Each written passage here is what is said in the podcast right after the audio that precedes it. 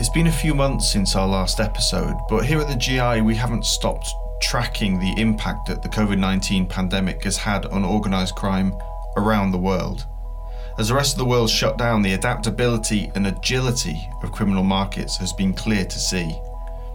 They found new routes for illegal commodities from drugs to people.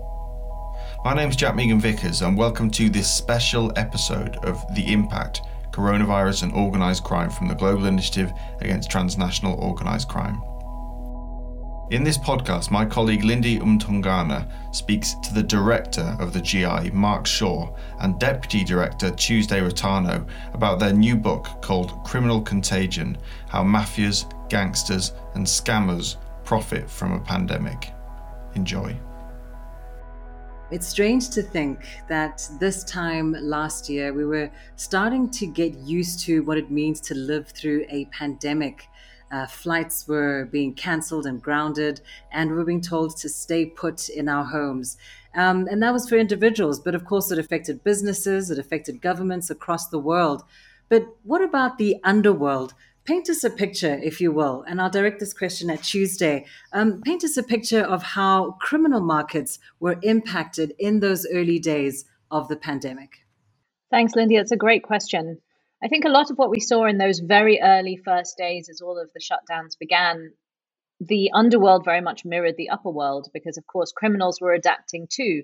They had the same fears as other human beings, worried about getting sick, worried about how to ensure that they were in the right place to manage their own families, their own logistical businesses. So there was a, definitely a pause in a lot of the illicit markets that we first saw. Drug markets, for example, particularly those which used air routes rather than sea routes, pretty much froze because the amount of air traffic went down.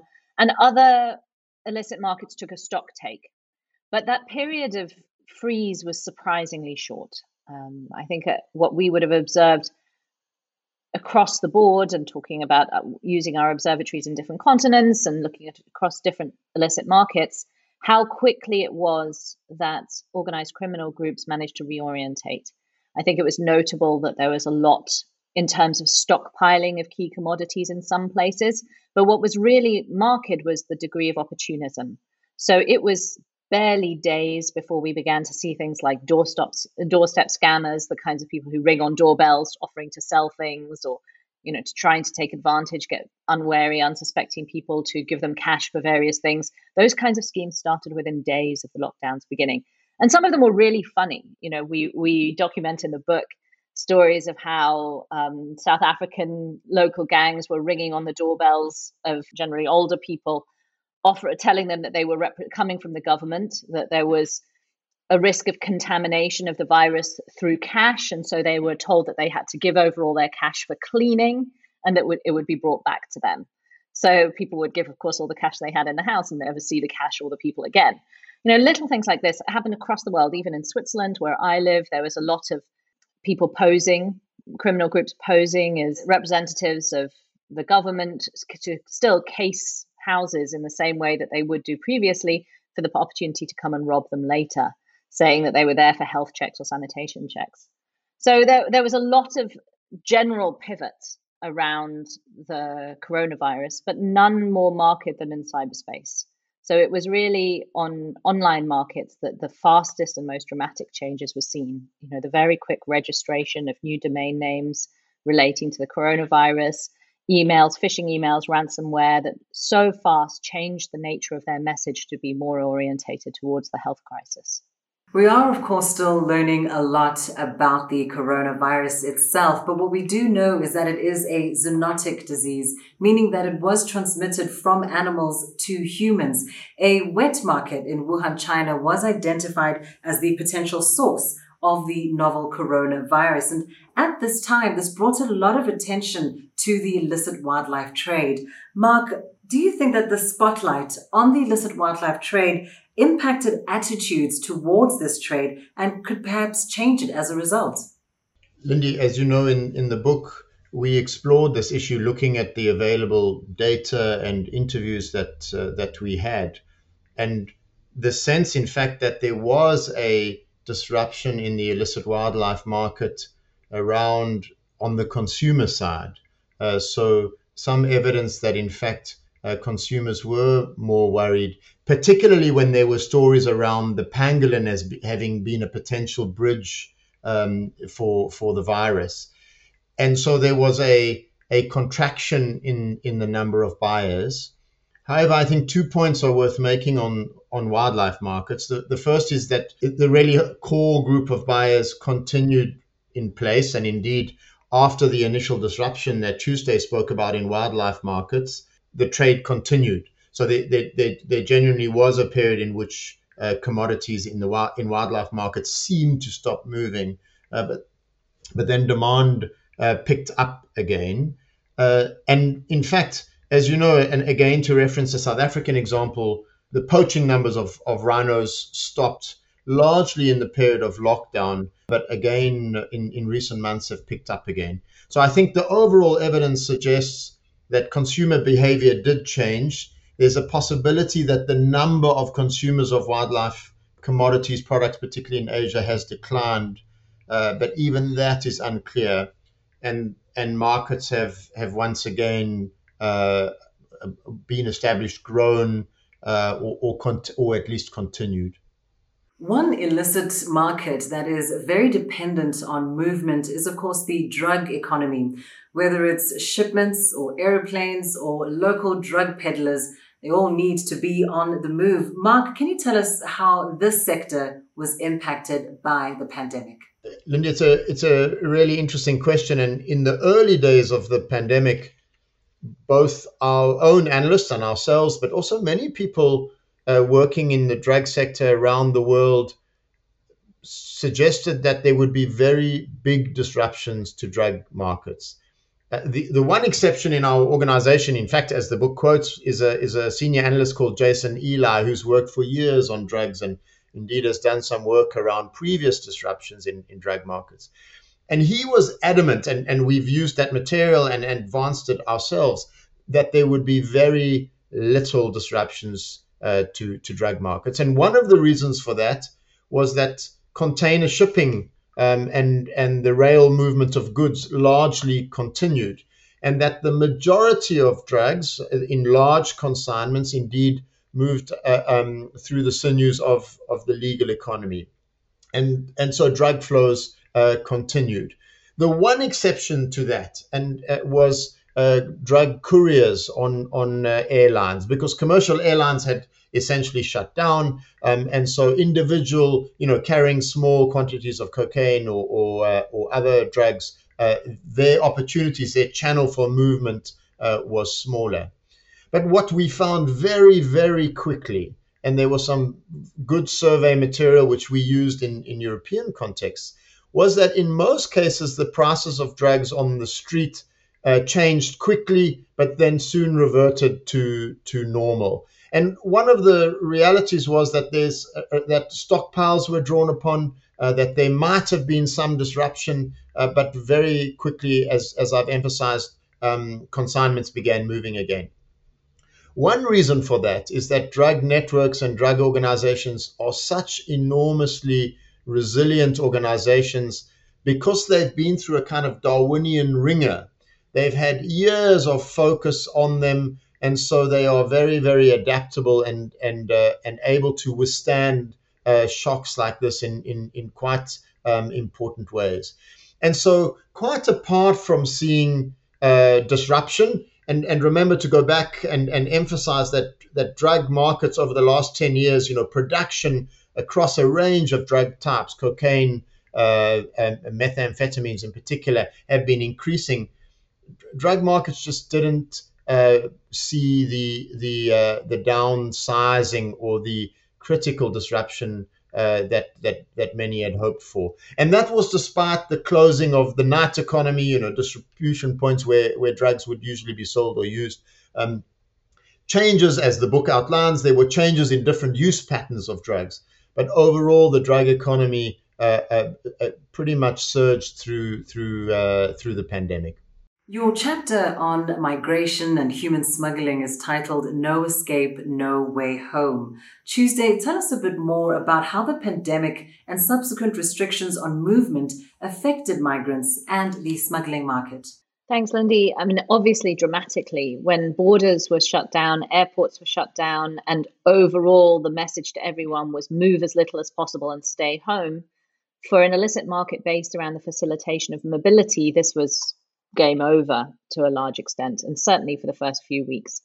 I think what was troubling for us was the dynamic that very quickly developed around the migrant smuggling or irregular migration movement that um, politicians began to speak of how essentially irregular migrants migrants were themselves vectors of transmission, and so it was a much stronger clampdown against illicit migration than it had been before. And this resulted in a number of places of quite aggressive efforts to quell the irregular migrant migration movements. What we know from our studies on human smuggling and human trafficking is that the harder it is for a migrant to make a journey, the more likely it is that they will become vulnerable to exploitation in that journey. So, what we witnessed and what our observatory colleagues um, on the field working in the border areas reported was that migrants who were no longer able to continue their journey then became monetized by their smugglers held in place. So, there were greater risks of kidnapping or extortion. There was a greater risk of forced labor and different kinds of abuse. So for us, it was a very troubling scenario that the there was this sense of risk around the migrant populations that made them very vulnerable.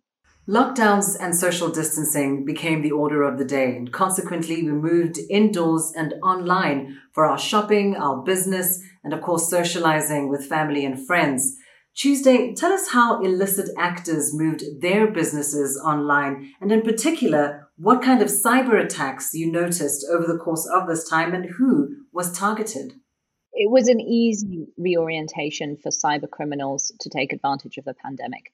They're already designed in a way to be very responsive to political events, to understand that when people are scared, when they're confused, when there's lack of clarity, it's an opportunity to scam them out of something. So it, was astonishing how quickly the coronavirus became the thing that the cyber cybercrime community latched onto. There are domain name registrations that monitor the growth of certain domain name brands, if you like. There was a 15,000% increase in ones related to coronavirus, COVID, pandemic, using these kinds of words, trying to sell testing kits, trying to sell services. Again, a very funny story that we documented in the book was one cyber criminal group who started to sell a corona, corona antivirus software that could be downloaded onto your computer, which would protect the user from getting infected by coronavirus, which is obviously ridiculous. But people were scared and they were looking for solutions. And so there was an opportunity to take advantage of them. Another clear vulnerability actually came in the private sector because, you know, huge companies, massive multinationals all closed down. They sent their staff home. Everyone was working from home. And so a lot of the corporate firewalls and safeguard mechanisms for their staff were no longer there because everybody was suddenly working from their computers at home on their own modems and their own servers. And so the infrastructure around cybersecurity was very weak. The result, therefore, was a growth in business enterprise um, scams. A lot of things that looked like they should be a normal transaction, and people working from home were encouraged to approve them which actually was a payment to some form of you know cyber scamming website or to a criminal group. And what the um, watchdogs, the corporate watchdogs, noticed is the size of these business enterprise schemes very quickly started to go up. So where the average may have been around ten to fifty thousand dollars before, it was going up into the hundreds of thousands of dollars. Where stressed workers working from home, distracted by the fact they were schooling their kids online, were making what seemed to be routine transactions, but actually just sending money into the hands of criminal groups. A particularly worrying trend that's emerged in this rise of cybercrime is related to child sex abuse material, which you track in your book. You mentioned that prior to the pandemic, there were about 46 million unique images falling into this category, but that since the pandemic, there's been a 200% increase in such posts. Tuesday, how vulnerable have children become during this pandemic? And do you think that this is a trend that could ever be reversed?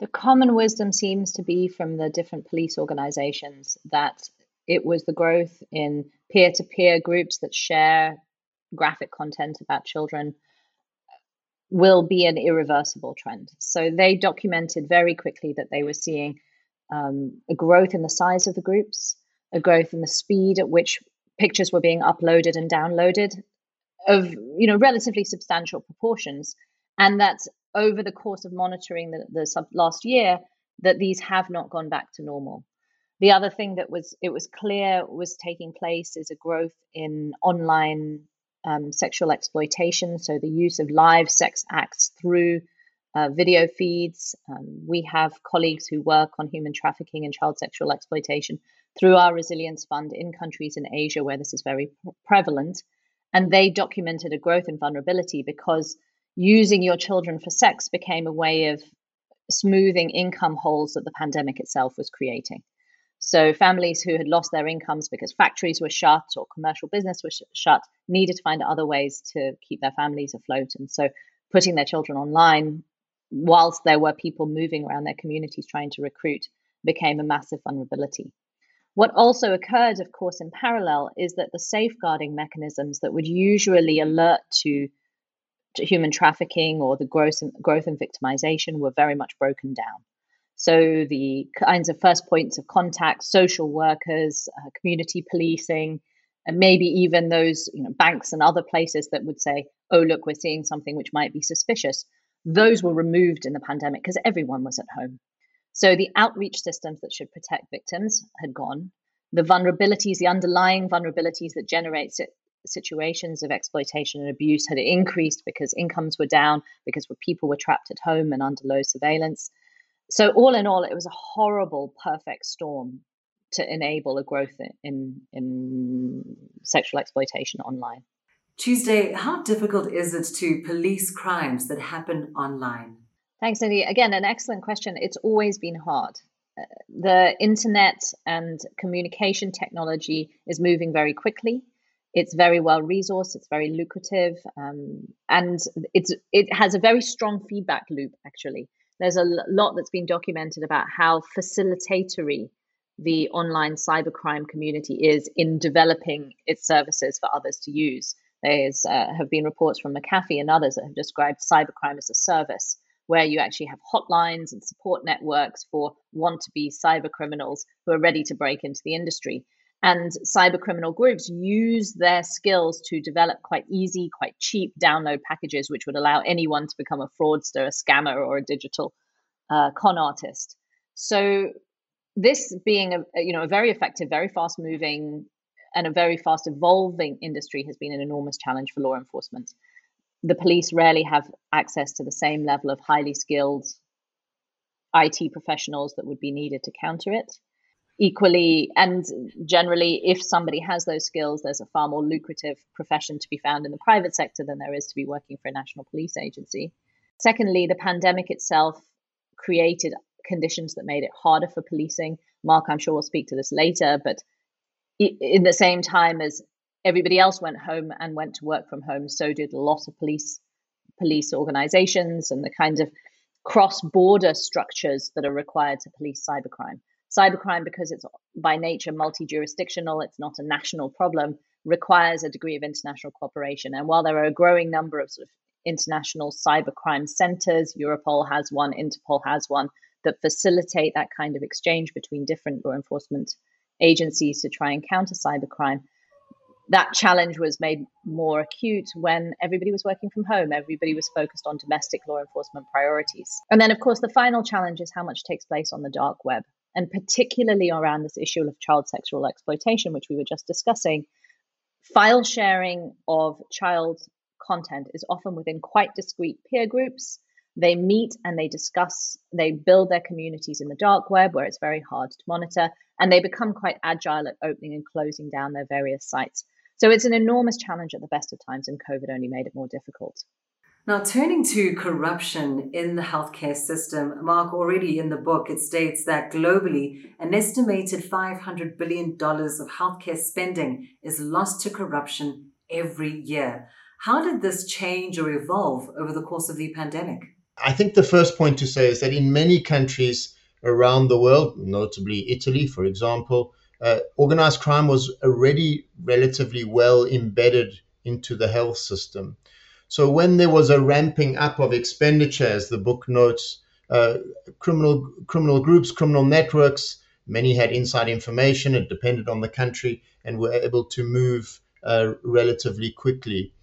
So you you see, and we try to track it in the book. You know the multiple cases that were being exposed in the media in almost every country around corruption in the healthcare system, around PPE, etc. As uh, expenditure was ramped up, that the the barriers, if you like, for signing contracts between governments and and uh, and contractors were lower, um, and and organized crime be, became involved. And so I think we think, as, as you know, uh, concluding that what the pandemic has done in some countries has buried organized crime interests even more fully uh, into, into the very lucrative healthcare sector. And looking at something that, uh, or at least picking up on something that Tuesday had mentioned about how everybody went home, and this included, you know, experts and, and people working in spaces of safeguarding and law enforcement. Mark, it's clear that organized criminal groups adapted very, very quickly in the wake of this global emergency. But to what extent were governments and even the international community able to respond just as fast to organized crime? When we began writing the book, we were speaking to our network, so both researchers and analysts, and then people in law enforcement agencies, both in seminars and, and individually. And, and one of the things that started to you know, emerge very quickly, I would say, were three things around law enforcement. The first was that many police officers were getting sick, and the infection rates in some police agencies were very high, over 50%. And of course, the reason for that, that police officers were engaging directly with the public. They were often uh, engaged in public order in the first days, etc. And so the, the levels of infection were, were high. And of course, you know, policing is, is a very physical business. So you are, you are mixing with your colleagues, etc. And so uh, in the book, uh, we recorded where police stations closed down, and there's just a long list of countries and number of police stations and headquarters and other places where which were shut down to to prevent the further the spread of, of the virus. Secondly, the ordinary business of policing ground to a halt. So investigations stopped, uh, organized crime investigations uh, slowed, and in some cases were uh, uh simply stopped or put on hold for some time as police officers were transferred to other duties, as retired police officers were, were brought back um, to assist the process. So there was this huge disruption um, that, uh, that, that took place in, in the process of policing. And the third point I think that, that drew out from our interviews was the enormous frustration of senior police leaders in this period. Very, very few, if any, police agency had a plan for this kind of eventuality. Uh, there were other plans in places around, you know, major environmental or other disasters, uh, but the but the pandemic, uh, despite the fact that there had been a sense that it was predictable, uh, it, it, you know, people had been writing about it. Very few state security agencies had plans in place to be able to uh, respond effectively. So it led to this disruption in in uh, criminal justice what occurred over time is two very interesting things, as we note in the book. The, the first is the degree to which courts moved online, not immediately, uh, but over time, uh, uh, uh courts uh, and court processes moved into the virtual space. And that's both good and bad. It, it, in some countries, it gave more access, more publicity, more transparency. In others, it restricted it. But it's a shift that, that I suspect will, will continue that uh, in that in some places at least virtual court hearings will be a way in which uh, issues of distance and security can can be circumvented. And then the the really important issue from our perspective was in prisons, and and of course prisons being concentrated spaces with lots of people living closely together uh, were identified early on and correctly as a place where the virus would potentially spread. And in a large number of countries, uh, prisoners were released. About 10% of the world's prison population actually was released in the context of, of COVID. Now, most of those people were low level offenses or uh, offenders or people awaiting trial and, and the like. Um, and in, in many countries, those are low level drug uh, uh, uh, offenders who, who often block up systems given the, the degree to which the drug economy, if you like, uh, jams up criminal justice systems. And we hoped or wondered whether that would lead to some long term reform around managing prison populations. Uh, you know, the, the, the, world didn't fall over because uh, so many prisoners were released, although the argument is actually not enough uh, um, prisoners were released. So you know we we will wait and see how how this particular area unfolds and then and the book documents this in a number of cases in Italy in Brazil etc there was a big debate around the release of aged mafiosos so senior organized crime figures and and a, you know very big discussion uh, big local news around whether this was appropriate under the circumstances and all of this meant enormous disruption which to some degree we are only in many countries beginning to recover from now um, in, in the context of, of, uh, of policing organized crime. So, disruption to front end law enforcement, a disruption of ordinary police service uh, as police stations were closed and police officers maintained space, and then discussion uh, or, or disruption of sort of hardcore organized crime focused investigations. And an interesting uh, development that you also track in your book is the role that some organized criminal groups or gangs began to play during the pandemic. Whether it was Mexico or South Africa, they started engaging with communities, providing social services and support, even. Um, there is somewhere in your book where you say that relying on the moral compass of criminals uh, might not always be the best idea, but they did serve an important role. What do you think might be the impact of this, the role that gangs played in local communities, um, the impact of this in the long run? For us, uh, because the Global Initiative has a lot of researchers and people working in gang related spaces, we began to get information around this early on, actually, just when we were deciding to write the book. And so there's really a number of points to make. The first is, of course, that gangs have been providing social services for as long as they have existed because their focus is to uh, try and obtain local forms of legitimacy. So, in previous cases, whether it's earthquakes or, or whatever the case might be, gangs did step into into the, the, the space where the state had retreated, if you like. And and gangs did some interesting work in the early days of the pandemic. Firstly, they did hand out uh, food, uh, money, etc. They were quite careful to advertise that, and we were following some of those things on Facebook and elsewhere. So, so gangs providing soup kitchens in in uh, in particular areas, etc. Secondly, in in particularly in Brazil, more hardcore cases they helped enforce the lockdown, where the, the sense was that the state was tardy around that, or frankly didn't care about excluded people in, in gang held areas. And in Brazil, there was this interesting differentiation between militia groups who rely on extortion and, and gangs who rely more on the drug trade. And, and for militia style groups relying on extortion, closing businesses, shutting down the economy was clearly bad. Uh, for, for gangs relying more on the drug trade, uh, it, it, the the economic costs of, of maintaining or enforcing the, the, the shutdown were, were lower. So in this complex space, then I guess to answer your question is a sense that gangs gain greater legitimacy. And there was a massive media coverage around this, all of which we, we tried to follow. And our sense was that in some cases it was exaggerated. That the sense was gangs, the role of gangs had been in fact talked up. That gang bosses were very eager to uh, to show that they were delivering better services than the state but at the same time, they then became too visible. They then became a target for state action uh, when, when states were very sensitive about being seen as not being in control of, of, of certain areas. And so in some cases, Facebook, uh, you know, posts, etc., were, were taken down and they tried to calibrate uh, their, their response. I would say overall that COVID provided some space for the continued growth of gang legitimacy, gang occupation, um, in a number of, of cities uh, uh, uh, around the world. Our sense is that shouldn't be exaggerated either, that in fact state power in some places grew often in quite a clumsy or clunky way as the state tried to um, uh, regulate uh, regulate lockdowns.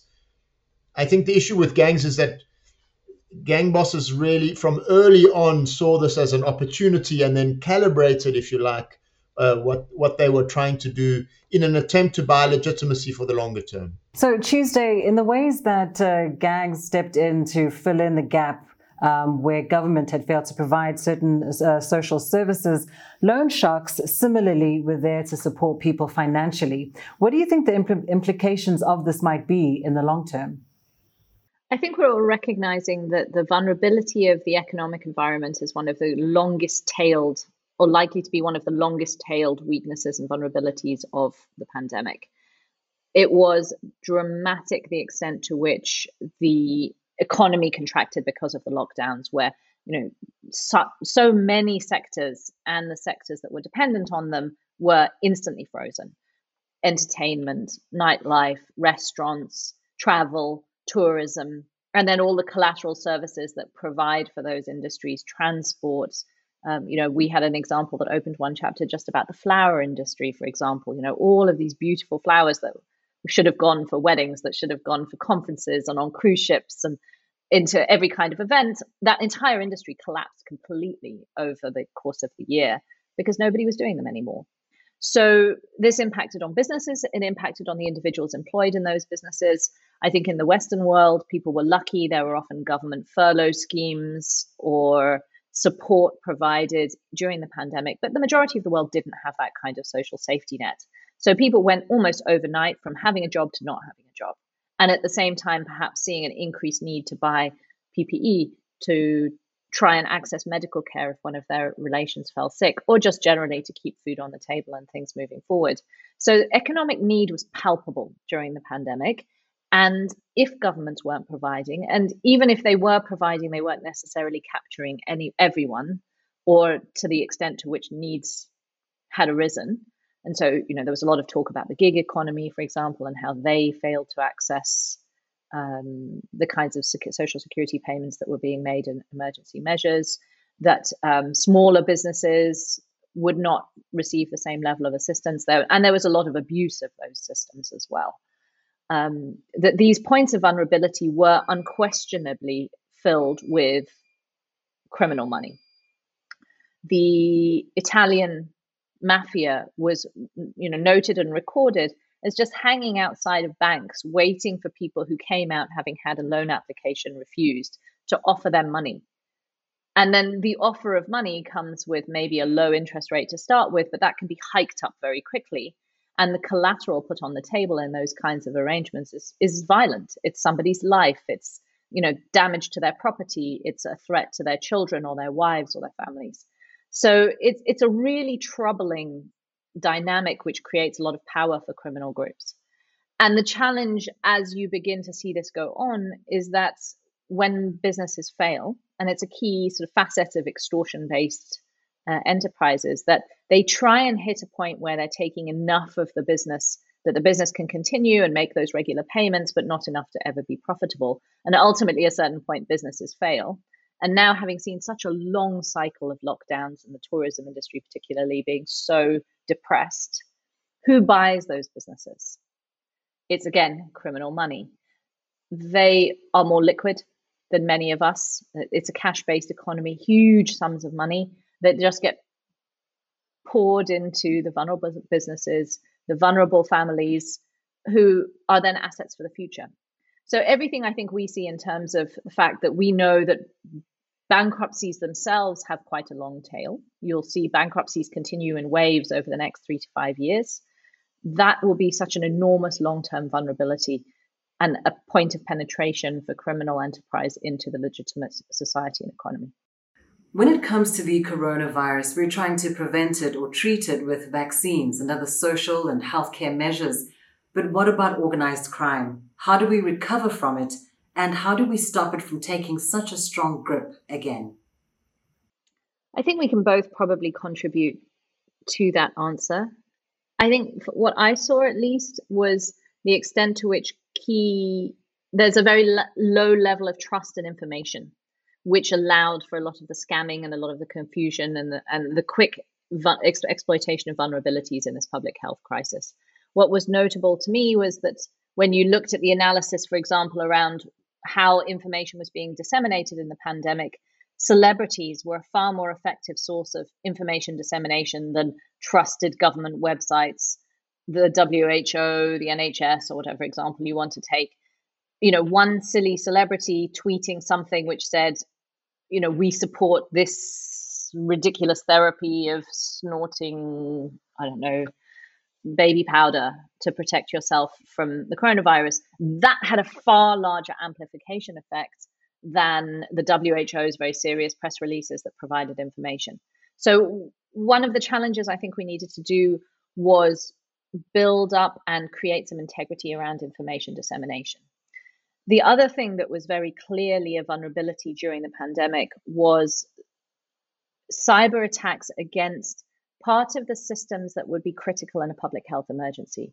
So, education institutions, research institutions who were working on, you know, trying to identify and then and then build a vaccine, they were the highest targeted for cyber attacks during the pandemic. Hospitals, health systems also were hit repeatedly by wave after wave of ransomware, where you saw, for example, the entirety of the patient's record system locked down unless the hospital paid a ransom, you know, $15,000 or something like that to have those released again. Patients died because there was no access to the patient records when they needed them. It is, you know, we've documented cases of the fact that people who are meant to be transferred from a regular hospital to an intensive care ward were not transferred in time and they died because the hospital was under attack. And there were ransomware attacks against hospitals and on, against research institutions that were very well timed towards specific announcements of, say, a disbursement of funding or a key breakthrough. So I think, you know, here we're seeing the results of 10 years worth of massive underinvestment in the cybersecurity of the kinds of institutions that we would rely on in a public emergency. But Mark will give a different answer to that question. the, you know, the, the, the one thing that I think is important for the book is that we started early on, as you know, looking at the trajectory of organized crime from around 2000. And, and we tried to do that deliberately, partly out of our own frustration in the in the years running up to the pandemic, the enormous growth of, of criminal markets uh, around the turn of the millennia, you can really trace the, the global upswing across a range of, of markets. And really the this, the sense that the tools that the global community have in place, there's a convention, there's you know Interpol, there's cooperative mechanisms, we're really not doing very much to stem the tide, and that the market demands of uh, of a range of illicit commodities, be they drugs, wildlife products, etc., was just relentless. And the pandemic, in a way, similarly to the to the illicit market, I suppose, uh, uh, uh has had uh, sort of accelerated some of the changes that were already underway in the system. So the, the most uh, obvious of that is one Tuesday has referred to on, on cybercrime, the sort of moving online of, of a range of, of criminality. But I think it's also highlighted a kind of sense of that organized crime and illicit markets are part of a range of, of global challenges like cli- climate change. It's certainly not on the same policy level as, as uh, climate change. One of the reasons is that it's so diverse. Uh, there are so much different illicit activities and, and, and different markets. And so, you know, one of our prescriptions, if you like, one of our uh, proposed cures, and there's, there's, I, I, think first to say there's no silver bullet to to reducing uh, illicit markets, but what is required is a much clearer strategic focus on illicit markets as a whole, on criminal groups, on understanding who they are, and a global, better multilateral response uh, to to be able to reduce both the level of illicit trade, uh, but also the harms that that are associated with that. And we recognize in the book, as I think you you know, that that's quite a tall order. That that requires states cooperating with each other it requires a much more effective multilateral response. And it requires a recognition that in some parts of the world where, where states have limited capacity, we may, need new and innovative uh, solutions, including rethinking the economic incentives, so deregulation, if you like, around particular criminal markets. We hoped that the, the pandemic as a kind of plastic period, if you like, where there's a lot of policy up for discussion, that some of these debates would become more serious than they have to date. I think the jury is still a little bit out on that, uh, uh, to to use a criminal justice metaphor. But we still hope that a period of policy change around organized crime, criminality, uh, uh, will emerge in, in, in the coming years. And that will look differently in different markets. But at the same time, there needs to be a global uh, strategic response to some of the challenges that uh, that we face. Currently, our sense is, and the pandemic um, the pandemic reinforced that is that we are losing, that we broadly globally are not winning the fight against illicit markets. And if you look at any of the data that the book presents across a range of markets um, that that we have considered, uh, I, I, think you you you're bound to, as a reader, draw the conclusion uh, that it, it, might be a stalemate, but more likely uh, that that the overall fight is being lost. So we need the sense of coming together with a much more strategic response in, in the years ahead, and that's of course the work of the Global Initiative. Mark and Tuesday, thank you so much for this very enlightening conversation. Thanks for listening to this special episode of The Impact Coronavirus and Organised Crime from the Global Initiative Against Transnational Organised Crime. Why don't you have a look at some of our other podcast series like Deep Dive Exploring Organised Crime, which covers all kinds of subjects from the fall of EncroChat, the encrypted communications network, to the terrorist attack in Palma in Cabo Delgado, Mozambique, and what that means for the illicit markets that flow through that region. We also have Africa and the global illicit economy. This series focuses solely on the continent of Africa, from illegal gold mining to corruption, and from the assassination crisis to the illegal wildlife trade. The most recent episode was called The Death of Deby, in that, we looked at the sudden death of Idris Deby, the president of Chad, for three decades, and what that means for the Sahel region where illicit markets have a long and embedded culture. We're all over social media, so just search for the Global Initiative and you'll find us. You could also head over to our website, which is www.globalinitiative.net, where you can find videos, webinars, interviews, other podcasts, articles, and of course, our detailed publications. That's it for the impact coronavirus and organised crime from the Global Initiative Against Transnational Organised Crime. I'm Jack Megan Vickers. Thanks for listening.